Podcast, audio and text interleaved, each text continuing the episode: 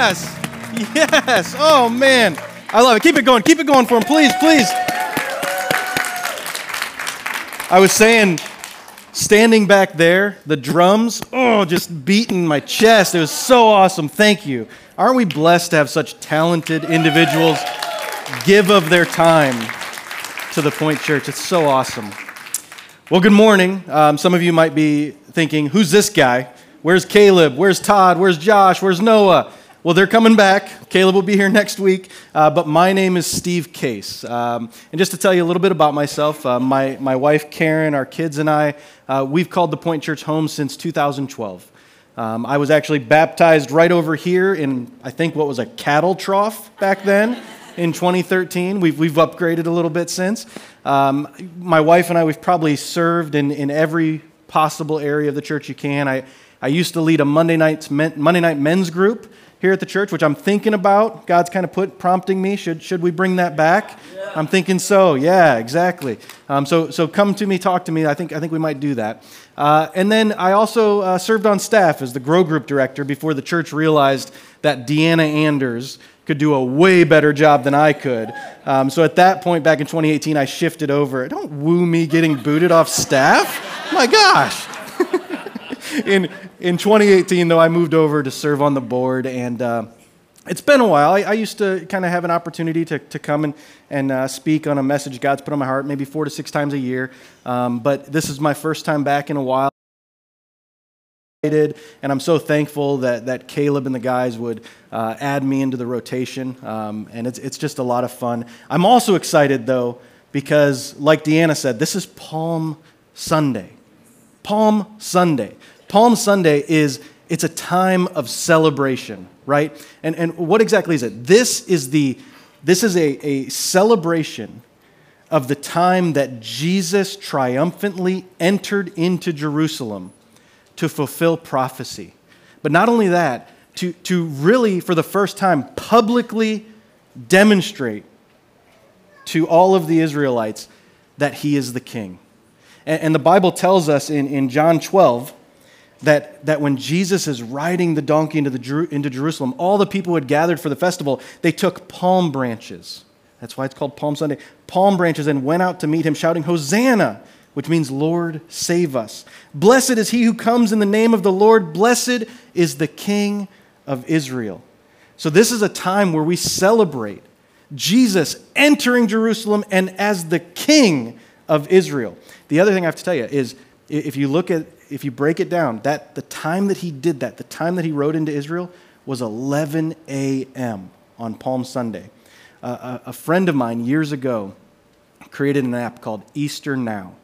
Easter Now. Write that down in your message notes, get your cell phone out, download this app, Easter Now, because what you can do is you can look at that app and it will give you notifications and it will tell you this is what Jesus is doing at this time on this day, this week. And you can walk with Jesus all week long. Uh, it's such an awesome app. It's so awesome to talk through with kids and things like that. But it starts at 11 a.m. That's what Palm Sunday is. This is a time to celebrate. Now, I'm also excited because this is also a time where we're continuing this rescued series. And I got to tell you, if, if this is your first time here, you, you picked a great time to be here and just welcome. And, and it, this has been such an awesome series to walk through the New Testament and very specifically the few instances in the New Testament where it's recorded that Jesus laid down. That seems so strange, so trivial, right? It's something that all of us do. But in the Bible, no word is wasted, every word has meaning. And so it really begs the question why? Why did God feel it necessary to tell us about these few instances where Jesus laid down? And so it's been awesome over the past few weeks to hear Noah talk about Jesus laying in the manger and how that shows God's love for us, right? Uh, then Caleb talked to us about when Jesus laid down on the boat on the Sea of Galilee during the storm and how it shows us the path to true peace. And then Todd came in last week and he talked about being rescued in the sense of Jesus at the Last Supper laying down, showing us what it means to be a true servant and rescuing those in need. And this week, we're going to talk about the last time, the final time it's recorded that Jesus laid down, and that's in the tomb. Okay? Now, not to make light of the situation or anything like that, but I kind of feel a little bit like Olaf. Anybody know Frozen? Right? Frozen 1, Frozen 2, right? Uh, you know, we have an 8, uh, a 4, and a 2 year old, so my wife and I, we've probably seen Frozen 1, oh, I don't know, about 1,300 times. Uh, Frozen 2, about 800 times. And Olaf is, if you haven't seen it, where have you been? But uh, Olaf is this, this little talking snowman, right? And he's comic relief. And in Frozen 2, he gives this like two minute synopsis of everything that happened in Frozen 1, right? He said, It began with two sisters. Anna, no! Well, at least they have their parents. Their parents are dead, right? And and I do, I, I, recognize the irony here that I'm telling you that today is a day of celebration. It's Palm Sunday, a day that we celebrate the king triumphantly entering Israel or Jerusalem, but yet I'm going to talk about his burial, his death. But again, I do feel like as Christians, you know, this is, this is the start of our Holy Week, our Passion Week. And a lot of times we, we talk about Jesus entering Jerusalem. We talk about everything that he did in the temple and around Jerusalem that week, leading up to his journey to the cross and his ultimate resurrection. But every word has meaning, right? And so, what I want to unpack is, is what is the Bible, what is God trying to tell us when he's talking about the burial? Now, before we get into that, though, I, I did want to talk about there's, there's been one overarching theme of this rescued series that really God has convicted me on. And, and the fact is that all of us, at some point in time, doing something, not doing something, we need to be rescued. We need to be rescued from ourselves. And, and that's what God is, and that's what God does. But so often, we get caught up in the busyness of life, right? We get caught up in the distractions of going from here to there, doing this to that, the schedule on our calendar, everything we have to do. And one of the things that's been most convicting to me is if Jesus, the Son of God, who was perfect in every way, who healed the sick, gave sight to the blind, cast out demons, made or restored uh, walking to paralytics, and, and resurrected the dead, if even Jesus felt it necessary to take a break, to rest, to relax, to lay down, to get into quiet solitude. You know what? It's okay for us to do that too. And think about the world we live in. I don't know if you're like me, but we live in a world where we are constantly distracting ourselves. We have our cell phones in front of us, social media, podcasts, uh, YouTube, right? The busyness of work and, and everything else. Are we really leaving time for God's promptings? in our life? Are we leaving time for that moment where we need to be rescued? Now, some of you, you have created perfect habits. You have created those routines and those habits. Some of you might even have like a prayer room or a designated space in your home that specifically sets aside time and place for God. And that's what God calls us to do. In, in Matthew 5 6, Jesus tells us but when you pray, go into your room, close the door, and pray to your Father who is unseen. Then your Father who sees what is done in secret will reward you. Right? Now, the first part of that verse, Jesus is really telling us don't be hypocrites. Don't pray for the wrong reason. Don't pray publicly for attention or anything like that. But the last part of that book is he's saying get away from the world, get away from distraction, and just be with God. Now, if you've developed that routine and you have that practice, share it with others. Share how you developed that habit with others. Because, because some folks, like me, we get caught up in that busyness. And I'll be honest and I'll be frank, like the conviction for me is it's self importance. That's what it amounts to right? My wife, whenever we have something at, like going on at work, and I'm on, I'm on my phone at 7 p.m., which, you know, the work I do is, is not that significant. And she says, Did someone die? right? because, again, it's not that important. It's my own self importance, and we need to leave time. But if you're one of those people that, that is like me and you're not leaving that time, You know, maybe it is those quiet spaces, those, those, those fleeting moments of quietness where, where God's prompting comes in. And you got to save room for that. Is it driving in your car where you shut off the radio, you shut off the podcast, and it's just you and God? Is it in the shower? You ever have that where you're in the shower and the water's hitting your neck, eyes closed, and you have that, that moment of epiphany or that moment of prompting? For me, when I get caught up in myself and God weaves his way in, it's a lot of times when I'm laying down in bed, right? Actually, think about how God designed us. When you lay down in bed, there's a moment in time when you're about to fall asleep. It's called the hypnagogic state. Remember that word hypnagogic, all right? Hypnagogic state. It is you're not awake, but you're not asleep. But all of your consciousness, all of your thoughts, all of your mental filters fall away. Have you ever had that where you're right there and all of a sudden you jolt awake and you have this prompting or this, this epiphany that hits you? You know, um, one of them that happened to me, and it was life changing, I, I, will tell you, is uh, when I was 20 years old. Um, I, had, I had got home from break at school and had dinner with family, the family, and, and went and laid down in my waterbed. Huh? Remember those? Let's bring back water beds, huh? yeah. And I laid down my waterbed about midnight. And, and I should tell you, so I was in college, and I had broken up with my high school sweetheart three months earlier. And, and I lay down, but I really hadn't thought about her because I, the reason I broke up is I wanted, I wanted to live the college life, right? I don't need to elaborate on that, but, but I wanted to be selfish. I wanted to experience college, right?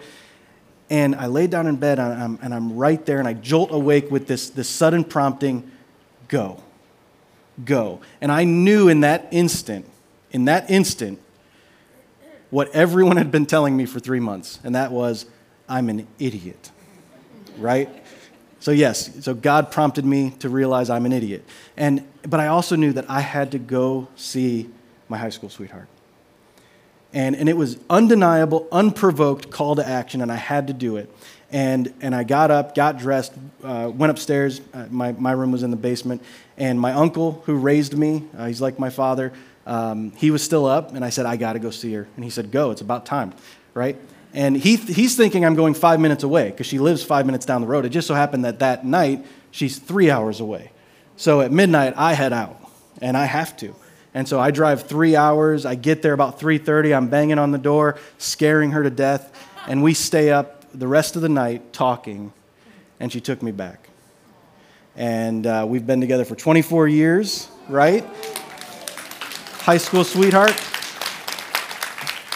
But, you know, you hear that, you might think, well, oh, that's a young love. You know, she, she brought me across the finish line to Christ.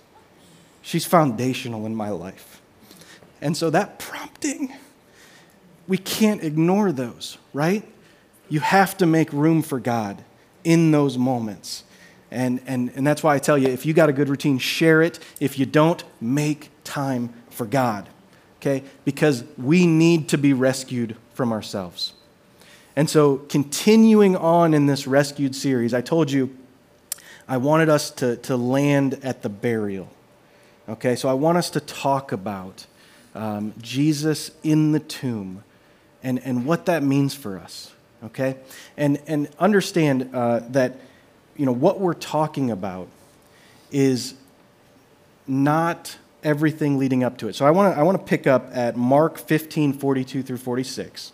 And so this is this is after Jesus took his last breath on the cross, after he said, It is finished, after the sky went dark, the veil was torn, earthquake, and everything else, that Jesus is now dead. Okay? And what it tells us in Mark 15, it says, It was preparation day. That is the day before the Sabbath. So, as evening approached, Joseph of Arimathea, a prominent member of the council, who was himself waiting for the kingdom of God, went boldly to Pilate and asked for Jesus' body. Pilate was surprised to hear that he was already dead. Summoning the centurion, he asked him if Jesus had already died. When he learned from the centurion that it was so, he gave the body to Joseph. So Joseph bought some linen cloth, took down the body, wrapped it in the linen, and placed it in a tomb cut out of rock. And then he rolled a stone against the entrance of the tomb. Now, a lot of times when I'm reading the Bible and I think I'm just reading history, and so I skip over it. But what I want to do now is I want us to go back and go back over that and unpack that. And I want us to think about like, can you see it? Can you see what's happening? Okay? Because here, here's what this is telling us. It starts out by telling us it was preparation day. Okay, preparation day is, is the day before the Sabbath. At that time, the Sabbath started at sundown on Friday. Okay? And we also know because it got Jesus into a lot of trouble over the course of his life that you can't do anything on Sabbath. You can't heal someone. You can't create anything. You can't work. You can't do anything on Sabbath. And you certainly can't bury someone on Sabbath. So it was preparation day. We also know that Jesus died. He breathed his last breath at 3 p.m. At 3 p.m. So just a few hours before sundown, a few hours before Sabbath. And we also know that his disciples had scattered at that time. The only, the, the only ones who remained were Mary and Mary sobbing at his feet at the cross. So there was no one there to claim Jesus' body. And just a few hours before the Sabbath, there was really two, one of two things that would have happened to Jesus' body. The first, and, and probably most likely, is that the Romans would have left his body on the cross. That means from his death Friday at 3 p.m., it would have stayed on the cross Friday, all day Saturday, until at a minimum Sunday at sunrise. It would have been open to the elements, to the birds. And the Romans did this because it was a warning to the Jews. That's what they would do. The other alternative is that the Romans would take Jesus' body down and they would carry it to Gehenna, which was Jerusalem's garbage dump. And they would discard his body like a piece of trash and then set fire to it because they burned their trash. Those were the two likely outcomes for Jesus' body. But that's not what happened. Instead, the Bible tells us that Joseph of Arimathea, a prominent councilman, stepped forward and went to Pilate to claim the body of Jesus. Why would he do that? Well, he risked his status, his wealth, his life, probably the lives of his family as well, because he was now a believer. He converted to being a follower of Jesus after witnessing what had happened to him. And so he confidently, but also hastily, remember, we're only talking about mere hours to, to, to perform this burial ceremony. And so he rushes and he goes to Pilate. Pilate makes him wait, calls for a centurion. The centurion comes and confirms that Jesus died. Who's that centurion? Well, actually, we know from the Bible that centurion is the centurion who also converted upon seeing what Jesus did. And so you have the two first converts to Christianity who go and claim Jesus' body. But that's not it.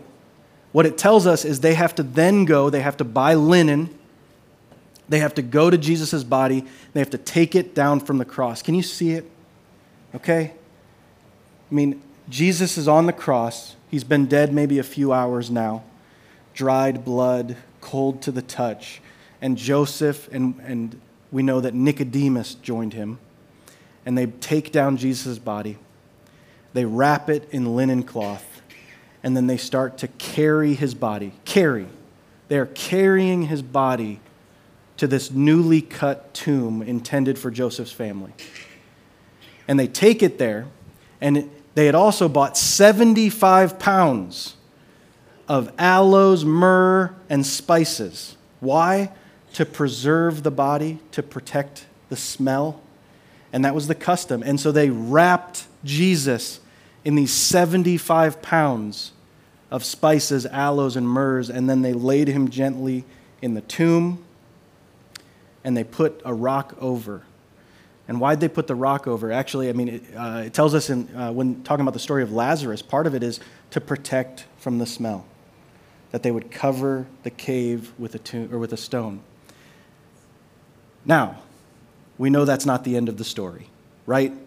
We know that three days go by and that stone's rolled away, right? And we know that Jesus rises. Now, I got to tell you, come back next week because that's what we're going to talk about next week. We're going to talk about the risen king next week. We're going to celebrate Easter next week and the resurrection. But today, in this series, I want us to stay there. I want us to stay there at the tomb because Jesus laid down for the last time for three days. And have you ever wondered why three days? Why did Jesus lay down for three days? Well, I want to tell you that it took God six days to create the world, to create everything, right? He rested on the seventh day. Seventh day.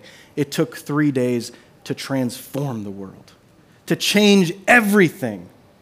That's what those three days are. But there's also three reasons, three reasons that it took three days.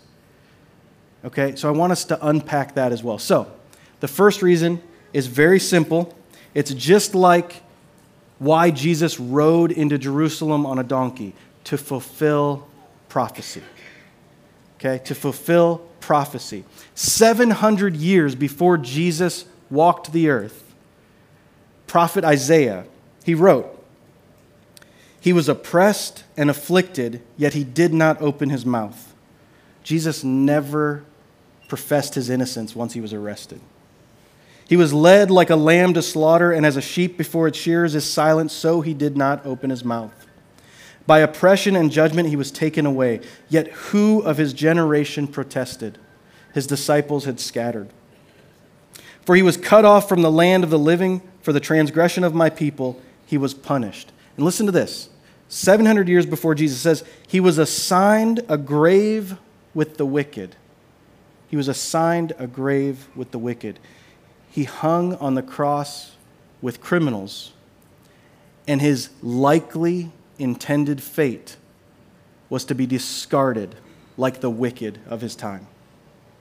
And then it says, He was assigned a grave with the wicked, but with the rich in his death. So he was intended for the wicked, but Joseph of Arimathea stepped up and gave him a tomb from the wealthy family. 700 years before Jesus' life. And then, it go, and then Hosea, again, 700 years before Jesus walked, he says, Come, let us return to the Lord. He has torn us to pieces, but he will heal us. He has injured us, but he will bind up our wounds. After two days, he will revive us. On the third day, he will restore us, that we may live in his presence. The Hebrew for restore us it, was, it, it, means to make alive, to bring back to life, to resurrect. And, and, and the, the teachers of the time knew that. It was resurrection. And so he, he laid in the tomb to fulfill prophecy. The second reason he laid in the tomb, he laid in the tomb to fulfill his word and to keep his word. Okay? Jesus never lied. Jesus was perfect without sin and he told the disciples on three separate occasions exactly what would happen. The last time, in Mark 10:34, he says, "We are going to Jerusalem, and the Son of Man will be de- delivered over to the chief priests and the teachers of the law. They will condemn him to death and will hand him over to the Gentiles, who will mock him and spit on him, flog him and kill him. 3 days later he will rise." Okay? Side note, we're talking about why 3 days. But also, I, you know, one of the things I always wonder is, is where was Jesus in this time?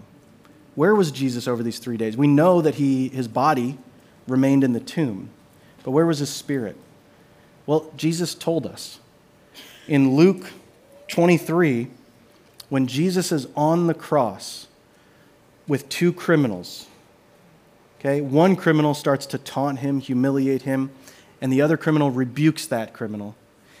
And he says, this man, Jesus, has done nothing wrong. And then he, tell, he asks Jesus, Jesus, remember me when you come into your kingdom. And Jesus answers him, Truly I tell you, today you will be with me in paradise. So, where was Jesus? He was reunited with the Father, he was in heaven, transforming the world in those three days. And that leads me to the last point. And, and I really, I, I want you to, man, if you remember nothing else about today, remember this last point. Because the, the third reason that Jesus laid in the tomb for those three days was to bring us grace. And don't skip over that. Grace is, is the opposite of what we deserve. It's the opposite of what you deserve, just like Jesus received the opposite of what he deserved. Jesus lived a blameless life, a life free from sin. He healed the sick and dying. He restored sight. He restored uh, people from physical infirmities. He cast out demons. He resurrected the dead. But he got the opposite of what he deserved. He was arrested. He was tortured. He was humiliated. He was mutilated. And he was murdered. All so that we could get the opposite of what we deserve. And I really want you to hear that. I really want you to believe it because that's not what the world tells us.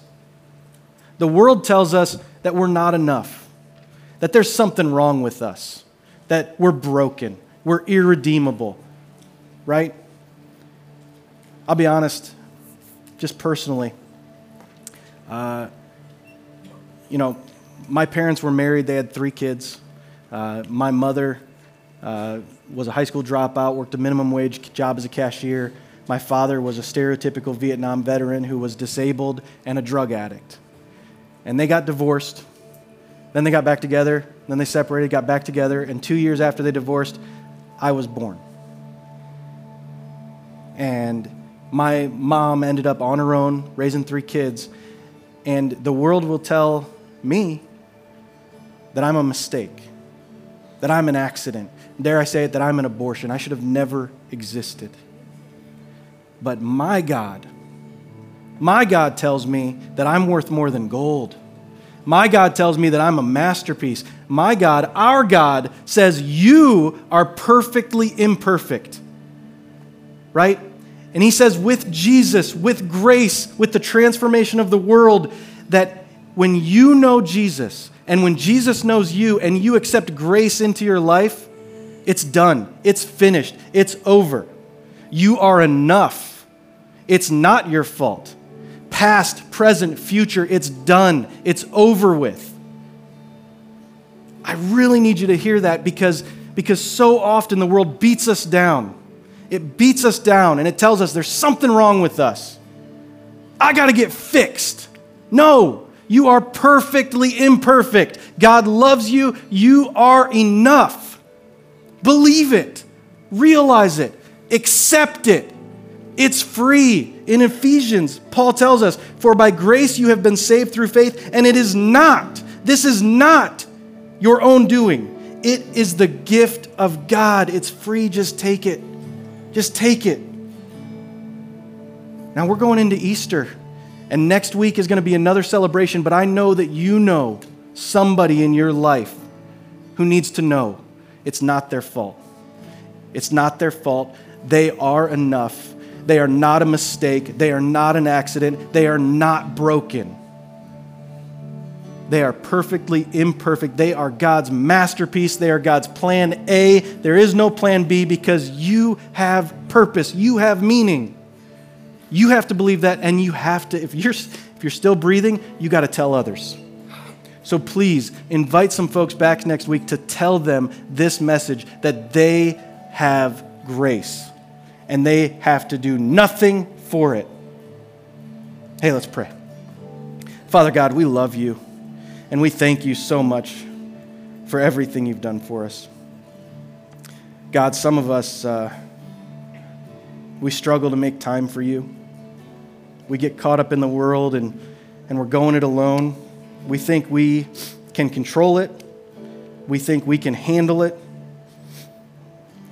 God, if Boy, if, if some of you have been feeling that way and, and, you, and you know you can't do it alone anymore, just pray with me and just pray, God, I need you.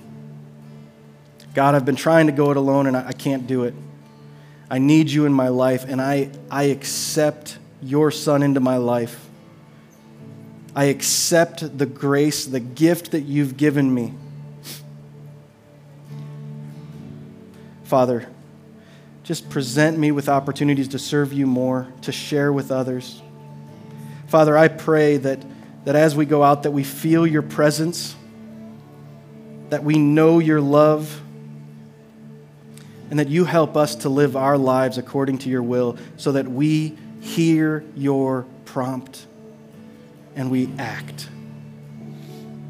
Father, we love you and we thank you in Jesus' name. Amen. Amen. Thank, you. you. so much, Steve. Welcome Thanks. back, man. Yeah, Welcome back. thank.